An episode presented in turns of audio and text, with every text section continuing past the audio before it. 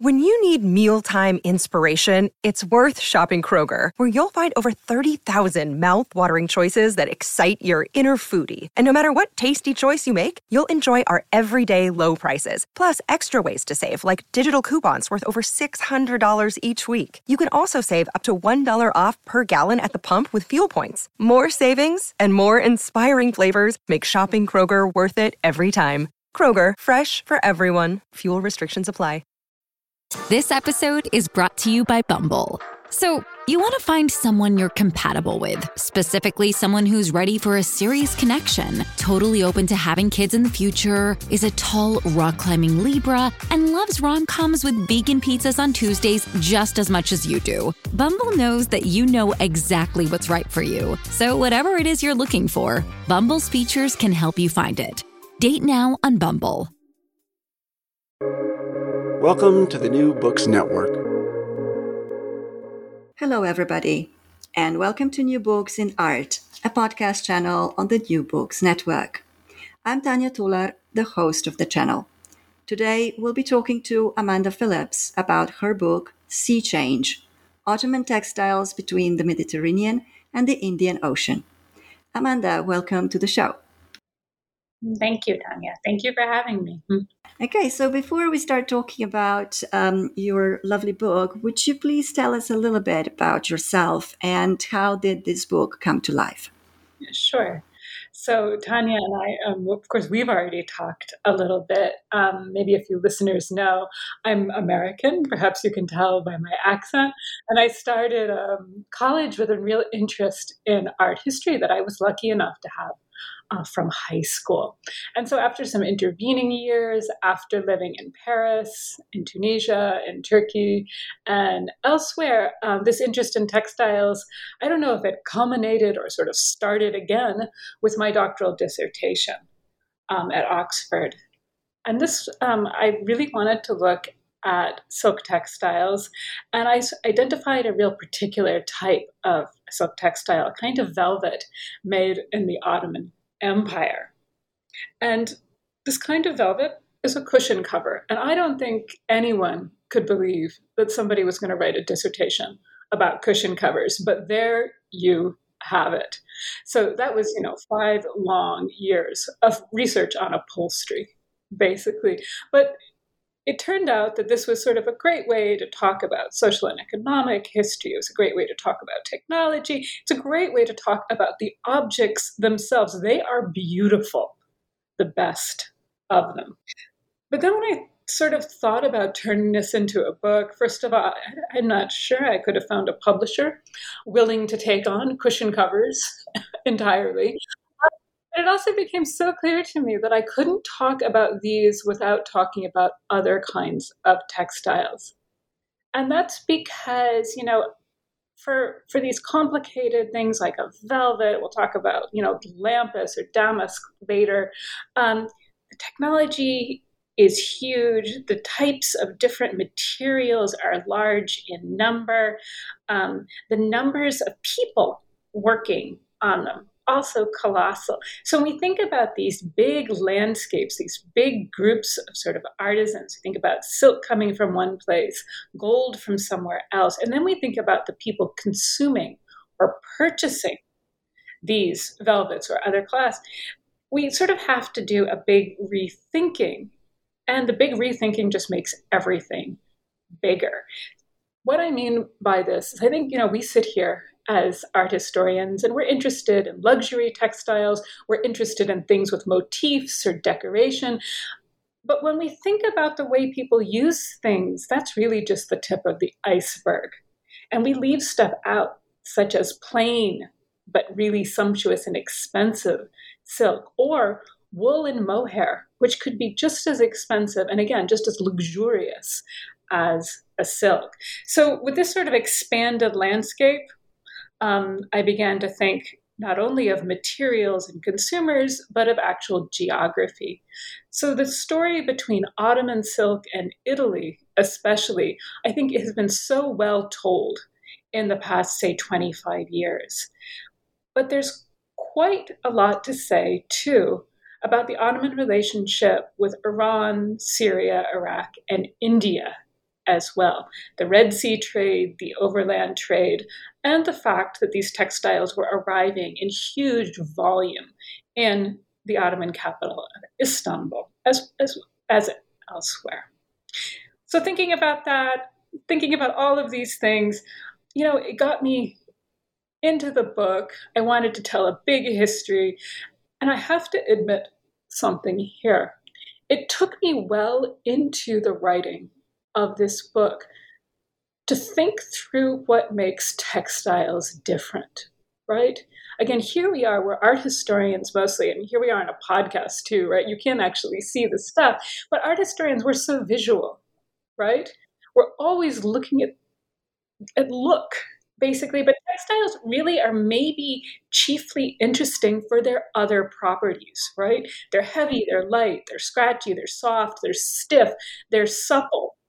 And they can be made in any number of ways, used in any number of other ways. So, thinking about textiles as this unique category really sort of got me going. And I'm going to leave it there, but also say, too, in the past, I would say 10 or 15 years, things have also changed so much in terms of the accessibility of collections. And I have really profited from that um, just by sheer happenstance. So much is now online that I can track down. So much um, is open to researchers, um, the, the way things weren't uh, historically. So, um, all of these things together, there you go. Perfect. So basically, a proper journey of the, of the book, um, as the journey of the textiles as well. Um, so if we start at the beginning, I mean, you you do get quite technical uh, um, about the production as well, which um, is something that we tend to see more and more now in art historical practices as well. So that we don't just look at the object and describe the object, but we are also exploring deep down um, in how the object has been produced and where the differences in these productions are. So at the beginning in your first chapter, if we start there, you lead the reader on a journey of silk weaving. Um, Marco Polo mentions silk production in Turkic lands, and your discussion starts with this beautiful photograph of fragments of a garment that was made for the Seljuk ruler Sultan Al-Din Kaikubad and they are one of the beginnings of silk production in Anatolia before Ottoman rulers gained the power in the area. Yet silk production is rather complex enterprise, and as we learn in, in your book, quite intensely that um, it's not so easy to, to get to the end product. Could you explain to us what it involves and why it is so precarious? Sure. And right. So again, we're mentioning this thing that neither of us can see right now. Um, so right, this um, the silk that was made for the Seljuk ruler um, Aladdin Kaikubad is amazing. It's a unicum, so it's the only thing like it. So it's crimson, it's gold, it's sort of unusual in its motifs. It has these um, stacks of medallions with pairs of tigers that are back to back, but they also sort of turn their heads to snarl at each other. And it, it's also quite interesting because it has a name on it, which allows us uh, to date it quite tightly, right, to the 1220s or so. And then at some point, you know, it is a textile. It was made for this man, presumably, but it got cut up and turned into a liturgical garment right? And so this is, you know, textiles are transforming.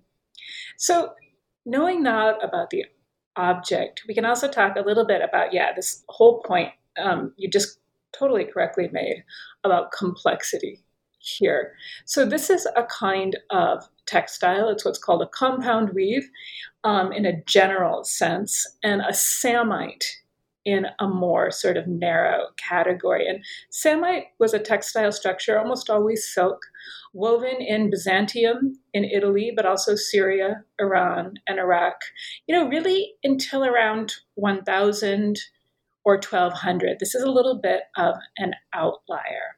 So, samite, this compound weave, um, is made on a giant draw loom that's also equipped with a patterning harness. And this is a device that allows for swift mechanized repetition of motif, exact repetition. So that's a huge advantage. But it took some setting up. It had to be programmed ahead by a designer who understood exactly the unders and the overs of the warps and wefts that would eventually result in these repeating motifs. So you can tell already it's a big machine. It required intense expertise for the pre programming, then also some expertise in setting up, so mounting that device, um, threading the loom as well. And then in terms of the weaving, it took two different people a weaver and what we often call a drawboy or an assistant. They were each in charge of one set of warps. And so that's actually sort of the most basic part. And then you think about all the people growing the silk and reeling the silk and dyeing the silk. If you want to take it further back, um, my colleagues point this out mining the gold, making that thread, as well. So these are a lot of different inputs requiring many types of different expertise. So lose one of those, there's your complexity. It all kind of falls apart. And I would say too, um, in terms, I mean, so I'm going to pause here and go back to some complexity and precarity too. Um, and we think about that date in particular for the Kaikubad silk, right? That's 1220s. And this is a very precarious moment in Anatolia, right? So what's now Turkey? Um, there's the Latin occupation of Constantinople, right? Byzantium had been briefly defeated. Um, we also have the sort of beginnings of the breakdown of the Armenian kingdoms in Cilicia, sort of uh, what we think of sort of now as North northern Syria or Mesopotamia. We have incredible movement of people around forced migration and otherwise and a lot of sort of you know shifting power. So how does a center that's making such a complex object survive these kinds of changes? You know it's very much an open question. And then on the other hand um, who has Sultan or otherwise, the ability to commission an object like this from some center that does appear to sustain or be resilient enough to make it. And I'm going to add one more thing here, too, is that the Kaikubad silk, um, and I have not analyzed this, so I'm relying on the work of my colleague um, Susan Day at the Textile Museum in Lyon. Um, she noticed that this is a samite on one hand, um, but it uses gold thread on an animal substrate. So what that is um, is uh, either gut or leather that's been gilded, or use some um, sort of paste to get your gold on there. And this is something that's really found in Central Asia or Eastern Iran. So it's a weave structure used in West Asia, but a material more commonly found in Central Asia. So this is a quite interesting point. It also sort of lets us see this much more expanded landscape. Yeah, that's fascinating because we sometimes um, try and figure out where the material comes from, but we sometimes don't have this knowledge where the actual skill comes from. Um, maybe that's why the, these textiles are so uh, fascinating to study, uh, something that we might not uh, fully acknowledge in terms of not having that kind of um, output in, let's say, uh, ceramics or, or glass, for, for example. Um, so in if we're following uh, further on, on that journey, you are leading us um, towards um, a sort of a center of, of production and a formation of, of center of production uh, in, in Bursa. Um, would you be able to tell us a little bit more about it? So, yes, just to speak a little bit about Bursa, which um, we have pretty good evidence for in the Ottoman longue durée was a major center for silk weaving. So it's also an early Ottoman capital. The Sultans did some early mosque building there starting in the 1330s, um, if not earlier. The city was conquered in 1326. Um, and the earliest evidence for silk weaving there, in fact, comes from a Bavarian prisoner of war who mentions silks being sold in the marketplace, which of course is not evidence for weaving. But he actually, as a prisoner of war, makes his way to Iran, where he does then comment that uh, real silk or silk filament that's grown in Iran is sent to Bursa for weaving.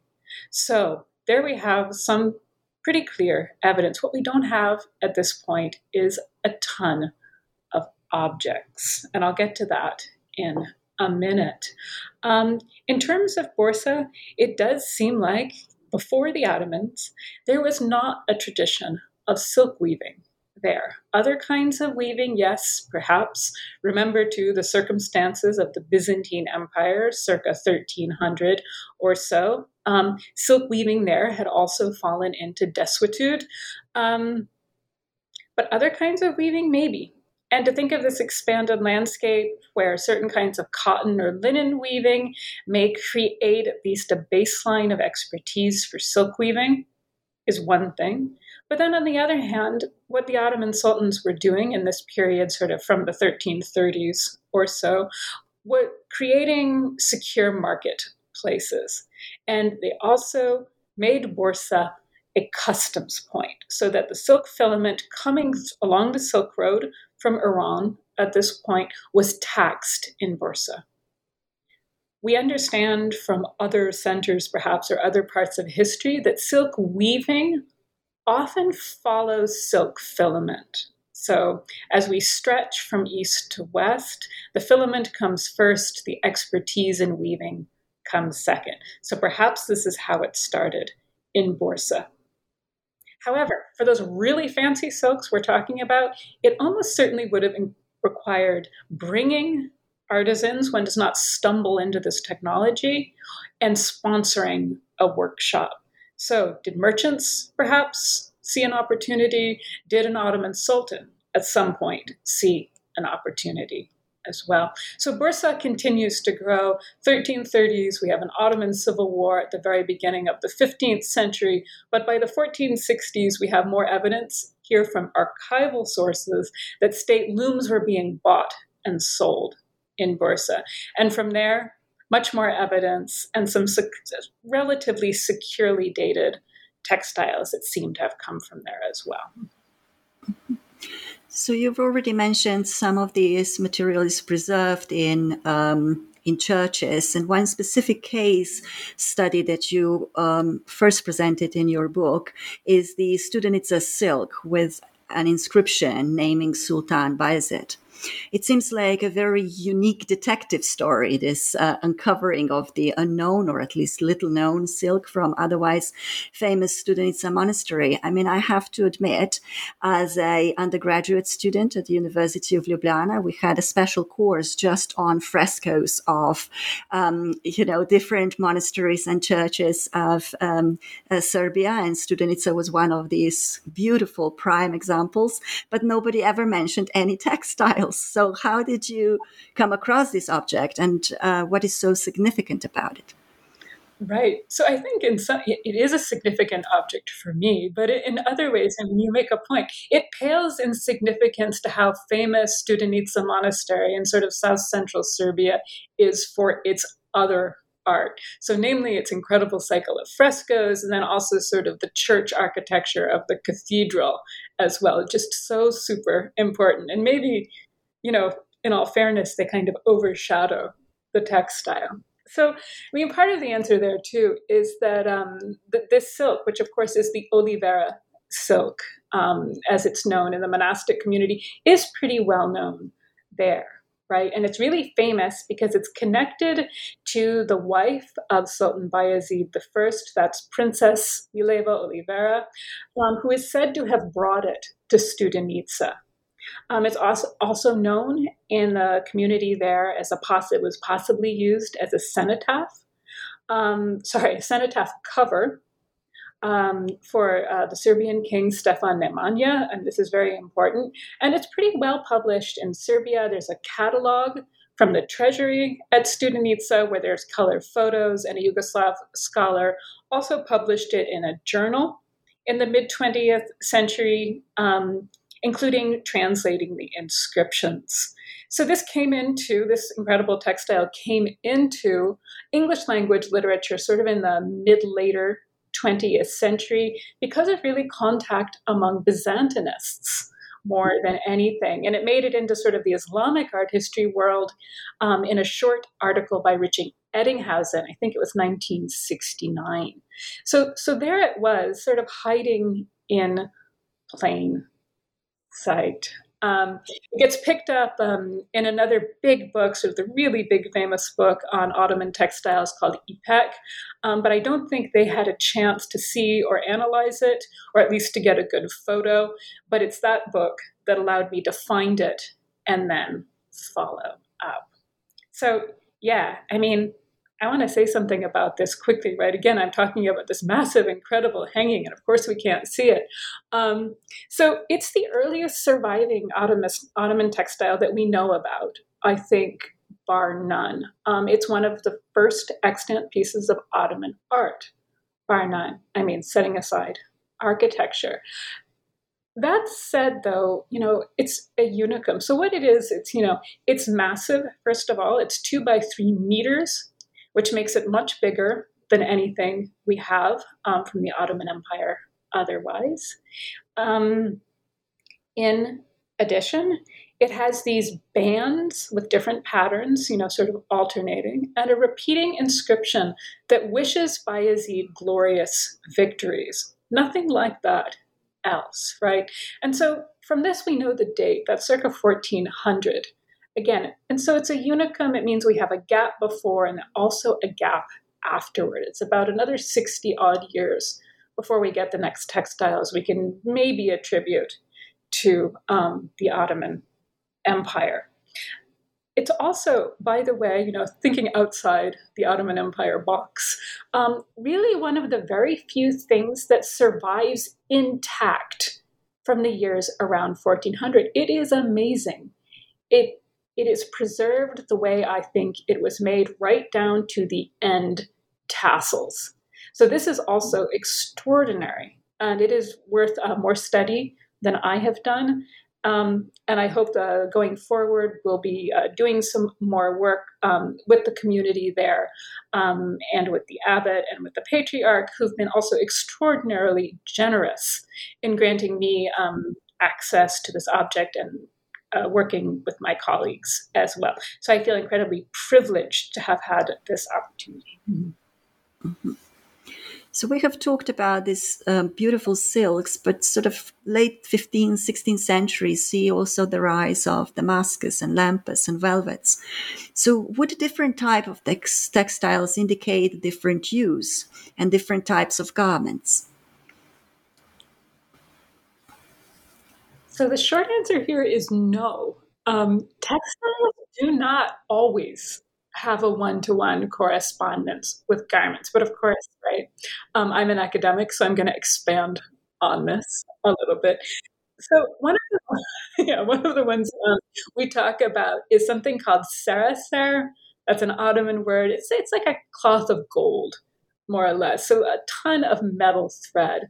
And these do seem to be really associated with robes of honor, especially as we get into the 1700s or so. But in other cases, you know, textiles, again, it's a funny medium.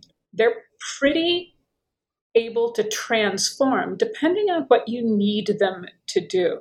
So we talk about saraser for robes of honor or hilat, but I have read in archival sources that eventually people maybe cut up their robes of honor and turn them into pillows. So I've seen something referred to as a robe of honor pillow.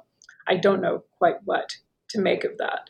Uh, there's also clear examples, well published, of liturgical garments for the Greek or Russian Orthodox churches, also for the Catholic Church in Italy, um, garments made out of cut up cushion covers, which are quite easy to identify. There's a pair of amazing kaftans at the Topkapı Saray Museum that were made of what were probably initially curtains. So there is a great deal of flexibility, but I think probably in the 1700s or so, we see a growing divide in the, some kinds of fabrics, meaning those used for upholstery versus those used for clothing. And this is because, in part, for some clothing at least, there's a rise in lightweight materials, right? Made of a mix of silk and cotton, meant to be softer, um, easier to touch, and better for garments as well. So, not stiff, not bulky, not suitable for upholstery. So, there is a slight divide at some points. But again, I think it's not as clear that we sitting here in 2022 um, would expect. Right. If I just may, may add on to this, um, you do explain beautifully different type of garments and how they are made. But what I found um, interesting and surprising to some end was um, the velvets and the complexity that goes into producing um, um, velvet um, uh, textiles. Um, would uh, so would you be able to elaborate a little bit on what kind of technology is involved? And also why were the velvets popular particularly in crimson color? Or maybe that's just my impression. I think it's a completely correct impression too. You know, if you sort of flip through a book of Ottoman textiles, you see a lot of crimson velvet. So I'll answer that first, just for the fun of it. And I don't have a great answer for this. I think um, you will know some, uh, maybe some other people have sort of would notice a shift. Um, we think of purple, at least in sort of West Asia and the Mediterranean, as the royal color, right? Something coming from the Romans through Byzantium as well, absolutely. But by the time we get to the Ottomans, we'd had the sort of intervening disruption of the Mongol invasions of West Asia. And they seem to bring with them from Central Asia or from China really a taste for crimson. And so it's crimson that gets used over and over again um, by the Ottomans, but by other polities um, the Italians, most notably in this period as well. So, sort of 14th, 15th, 16th century. And the crimson, usually for the Ottomans, it was made out of um, a kind of bug, right? Rather unpleasant looking little bug.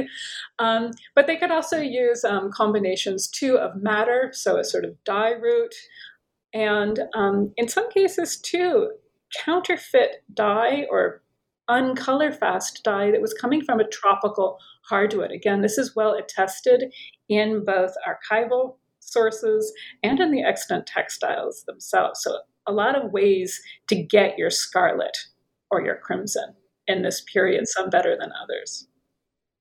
For velvets in particular, that crimson absolutely does seem to kind of stick with them more than other types of fabrics. Um, and Again, I'm not entirely sure why. They seem to, the crimson ones do survive. Archival sources do mention other colors, but impression, again, overwhelmingly crimson. So, velvet, and here we're talking really about silk velvet. There are some other kinds out there.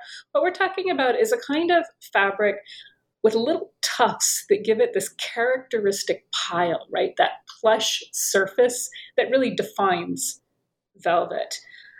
In terms of the origin of this structure, nobody's quite sure. Uh, Michael Peter of the Abegg Stiftung has suggested, I think, North China, um, circa 1100, maybe earlier.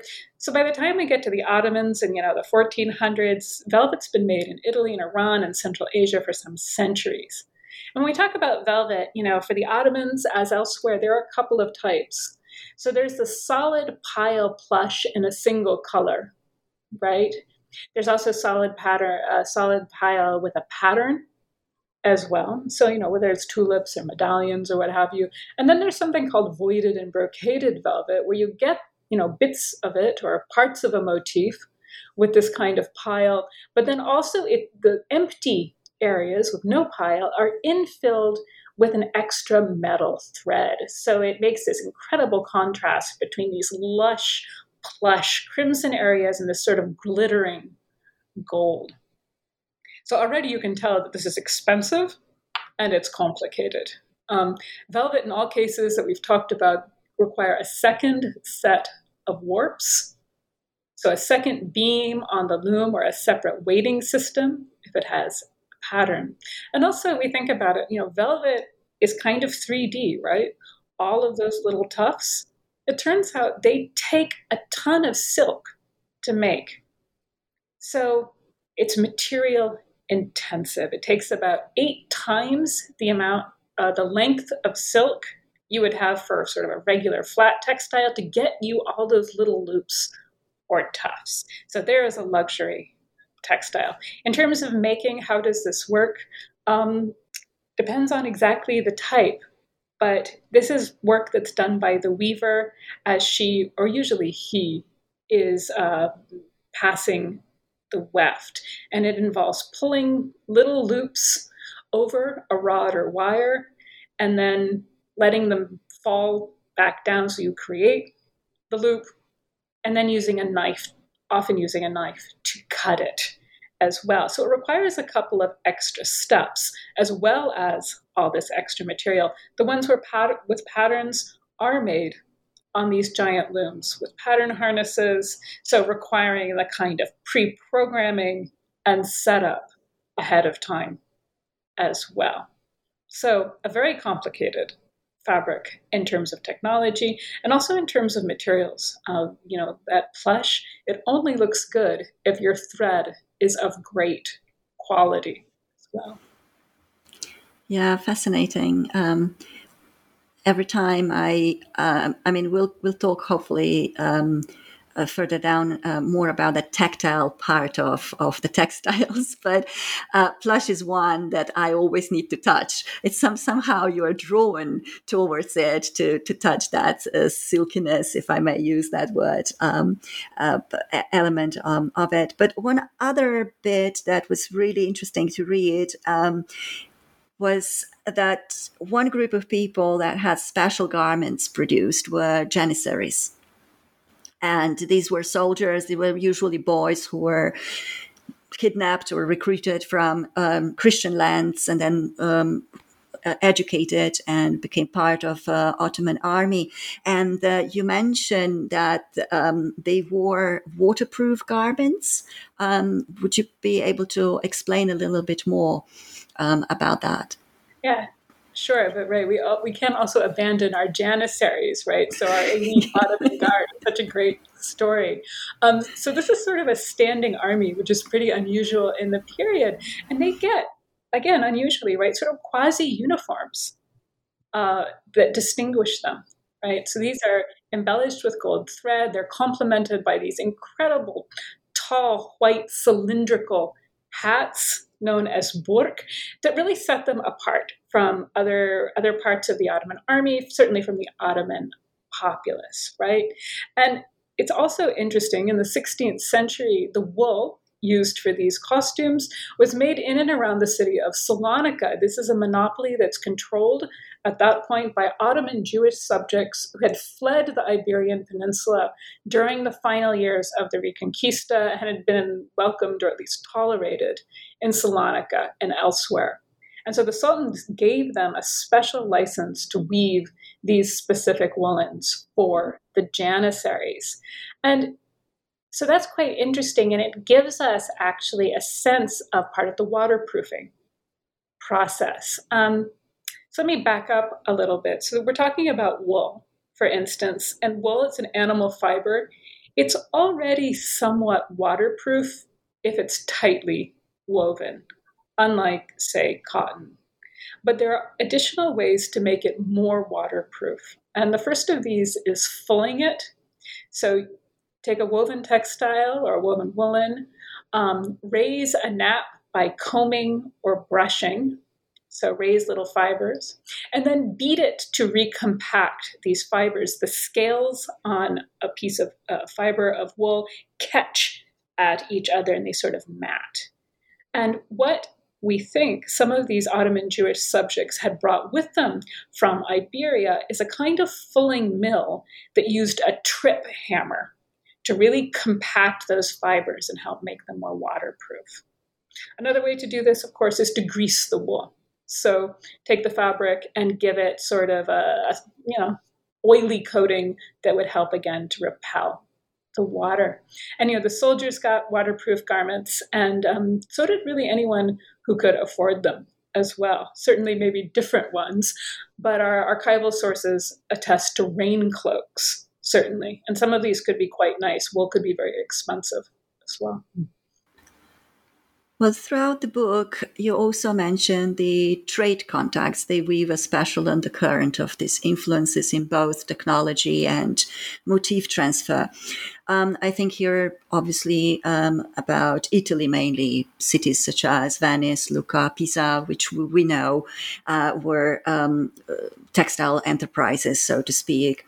And they produced their own textiles that were very similar to Ottoman ones. It seems I always look at it as a race for dominance over the innovation, over the uh, industry, um, and also the economic gain that comes uh, through that. But um, were there also positive takes takeaways, and um, if at all, can how can they be seen in Ottoman textiles?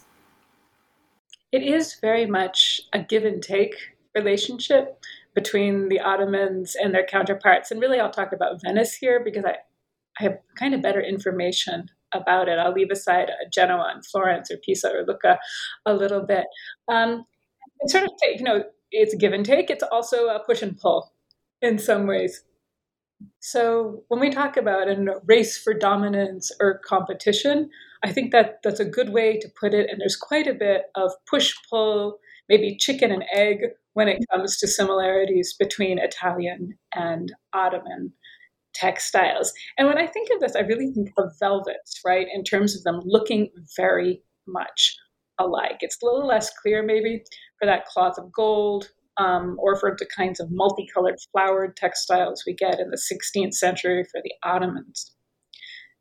So, to talk about a rivalry or a rush for dominance, right, we do know a good deal about Italy, about Venice in particular, from the work of Luca Molà, among others, and how weavers in that city really tried and working with the city to keep certain technologies proprietary, right, to preserve monopolies on certain kinds of silk weaving. By contrast, though, the Ottoman, his ministers, the mindset seems to be different. So, rivalry in terms of either large or really high quality production of silk textiles is not a concern for them. Instead, the focus is on providing excellent silk textiles and other textiles and other goods to Ottoman subjects. So, there's the push pull. They were delighted that the Venetians, among others, were weaving all this great stuff that they could end up purchasing. So, this Ottoman economic mindset, sometimes called provisionist, right? It's about ensuring abundance, the well being of your subjects, make sure there were great stuff available at fair prices. So, the Ottomans were delighted. Now, I say the Ottomans, that's kind of large, but the Ottoman Sultan, his ministers, the market inspectors were glad to have all of these high quality and really, frankly, very beautiful things coming from Venice or wherever else as well. Um, so you're, um, if we are progressing through the book, um, in your chapter four, you're talking a lot about the, the labor, the, the training, the, the people who worked in these um, workshops could we talk about an organized group of people in a sense of contemporary guilds in the Western world that they would have their own rules, their regulated prices, set of designs, or we're having a completely different structure? That's a great question. And there's been a certain amount of discussion about whether we should, you know, think of these as guilds with all that term incorporates for Europe. So, organized groups of artisans with a clear hierarchical structure that come together in part to defend their own interests, but then also to sort of, I don't know, set, set rules among themselves.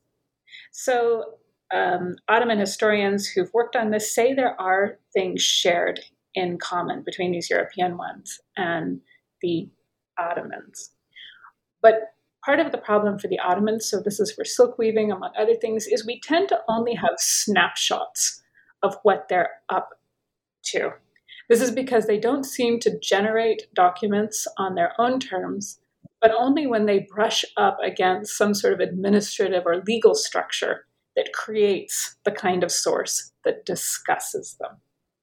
So, when we think of these groups of artisans, and we read court cases mostly, uh, legal proceedings brought to the Sharia court of the Ottoman Empire, what we're seeing is only sort of a little bit of what's going on. So these cases, certainly, they're arguments about price, they're arguments about the quality of materials. There's sometimes arguments about the length of apprenticeship or day laborers leaving looms when they've agreed to work more. So they give you a sense of a group of people Sometimes they name a guild elder. We could think of that sort of as a headman. We have apprentices, journeymen as well. What we don't have is a sense that this remained static or constant. People have argued, I think probably correctly, that these groups were kind of fluid. They came together as necessary to, again, defend their interests as need be against outsiders, against the central authorities against interlopers of one sort or another, but they did not um, necessarily sort of year on year maintain this necessarily. Yeah, that makes um, a lot of sense uh, actually in, this, um, in, a very fast moving environment, um, also politically in, in, that area, I would say. Um, well, my name is Tanya Tolar, and I'm talking to Amanda Phillips about her new book, Sea Change Ottoman Textiles Between the Mediterranean and the Indian Ocean. And um, if we are looking towards the end of your book, um, you are talking about next stage, new centuries, um, 16th to 18th century production. How did this production and the consumption of Ottoman silks and by default velvets and damask change in those uh, centuries? Some things definitely change, and we can track this certainly through extant objects, which we attribute uh, based, you know, on sort of stylistic evidence to one period or another. Other evidence for change comes from archival sources. So, way back when I was doing my doctoral research, I noticed that um, certain kinds of these really heavy, beautiful luxury weaves seem to be present less often in estate inventories from sort of the late 1600s and 1700s. In the 1700s, in particular, there's a really steep fall off in um, listings for different kinds of velvet. Those cushion covers, man, they remain constant, but it looks like people have less, maybe less is being produced of the other sorts. So then the question is is what's driving this? Is it a problem in production or is it a shift in consumption? Did an Ottoman consumer, so these people whose estate inventories we are reading, did they want something else or is it just that other things were available to them, new things? So, production, consumption. Other archival sources give us the names of what seem to be new types of textiles coming in again in the sort of 1650s into the 1700s. Uh, one of the names of these fabrics is Kitai or Cathay or China, and it certainly wasn't from China. It was a type of textile that could be imported from Syria, from India, from Iran. Uh, it's a ghost textile. I'm not exactly sure what it looked like, but it seems to appear in greater numbers. Was it some sort of chinoiserie? At the same time, there is an increase in the amount of a fabric called garam masud, which seems to maybe be coming from South Asia, and then an Ottoman imitation of that as well. So, in, some people might want to call this import substitution, right? You start making your own local version of a more expensive imported type now, we do not have these in surviving examples, at least not that we know of. Part of the problem of material culture studies is making a link between what your archival source tells you and the actual type of object it describes. So here we're a little bit out of luck. We do have other types of evidence, certainly, um, for changes in textiles. So, for instance, if we look at manuscript painting or costume books, they seem to represent slightly different types than we've seen before. And certainly, the visual or extant evidence is compelling. However, there's also things that stay the same. So, robes of honor, mentioned earlier, still made out of that cloth of gold or silver.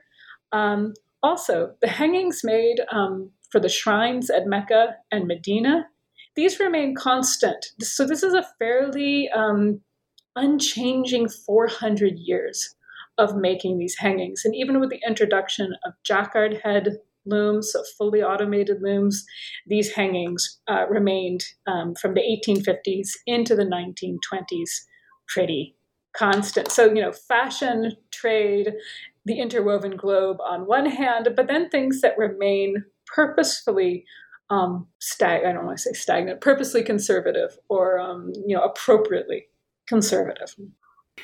Well, all the chapters of uh, the book are prefaced by Turkish proverbs, which I really enjoyed. And one reads With patience, the cocoon of the mulberry leaf is made into a silk dress.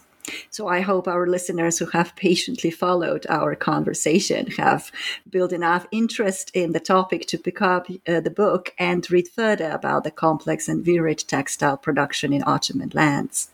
The book, I have to mention, also provides really comprehensive glossary, a list of bibliography, and a large number of beautiful colored photographs, which we cannot really share uh, because we're uh, here on a podcast, but worth, worth to check them out. One only wished to be able to also touch these garments, and I loved how you discussed this tactile element of garments as well how they wrap around the human body to protect, to elaborate, to elevate. So, do you think art history should pay closer attention to this tactile role of an object across all material culture? The obvious answer is yes. I absolutely do. And I in some ways, right? I, I, commented, you know, the very beginning, how lucky we all are that we can see things online now, that collections are digitized, so we can do our detective work uh, diligently and easily. But in other ways, I think we're robbed of something if that's the only thing we do. We don't have a sense of scale, we don't have a sense of texture, certainly, or the glitter and shine, even of some of these things. And I would extend that certainly to ceramics, you know, the way we hold things. You know, if we want to talk tactile, we could also talk haptic, right? Really reaching out, touching, pulling on a handle or something. And even for arts of the book, um, most of us see things, you know, um, how do I want to say this, vertically on the wall or on the screen. But book, of course, a book is meant to be held at a desk or on a lap. It's something completely different. Pages are meant to be sort of pulled and touched. And I do think art history really has come around to this. Um, whether that translates into sort of our ev- everyday experience and really thinking through this more carefully, um, I hope the results will be good in the next uh, you know decade or so. Yes, so do I, because I also work with material culture, and I, I have this uh, innate uh, drive every time to touch things and learn through the touch. Um, I think uh, there's so much to learn through through just that bit. You know, this is something, and I don't know how successfully I brought this out. This is something an Ottoman consumer or any sort of consumer in these centuries would understand. You don't understand a textile by looking at it. You are urged to touch the textile. This is how you understand quality and make sure you are not getting a bad bargain for your hard earned coin. So, how heavy is it? How likely is it to withstand wear? You know by touching, not by seeing. Yeah, that's wonderful point. Um, thank you, Amanda. We've taken a lot of your time, and um, thank you so much for sharing your expertise with us. But to close our conversation, I have one last question. Um, because I'm I'm a nosy kind, I really want to know um, if you could get one garment made by the Ottoman textile craftsman, uh, what would you um, select uh, to to have made for you? Oh, I don't know if it's a garment, but wrap me up in one of those mohair blankets, right? Absolutely. I mean, I would look, I don't know, I'd look at what the Ottoman commentaries called an uncouth bear, but totally worth it, I think, for the softness and, and the warmth of that um, goat hair. So, yeah, just great stuff. And again, tactile. Absolutely. Sounds um, very, very nice, very delightful, I must say. Um, just before we close, um, would you mind sharing? Are you working on something textile related for your next research project, or you're um, walking away from textiles for for a bit? Uh, no, I will never go too far from textiles. Um, it's also partly my training, right? So I, I will stick with this for a while. Right now, I'm working with a colleague um, on a very small article. I'll talk about that quickly about a technology for terry cloth, which is actually really similar to the technology for velvet. So, what we come to know as Turkish toweling, terry, whatever, um, it seems to be a structure that originates in the Ottoman Empire and then we talked about the Industrial Revolution, Tanya and I a little earlier, gets translated to the Manchester context in about 1850. So that's my little sort of foray into um, transnational textiles in the modern period, actually. Well, Amanda, that sounds like a great uh, project. Um, I want to thank you for being on the show today. I really in- enjoyed um, your book. Um, so, again, uh, Amanda Phillips' book, Sea Change Ottoman Textiles Between the Mediterranean and the Indian Ocean, is out uh, now. And um, thank you for today and take care. Thank you. My pleasure.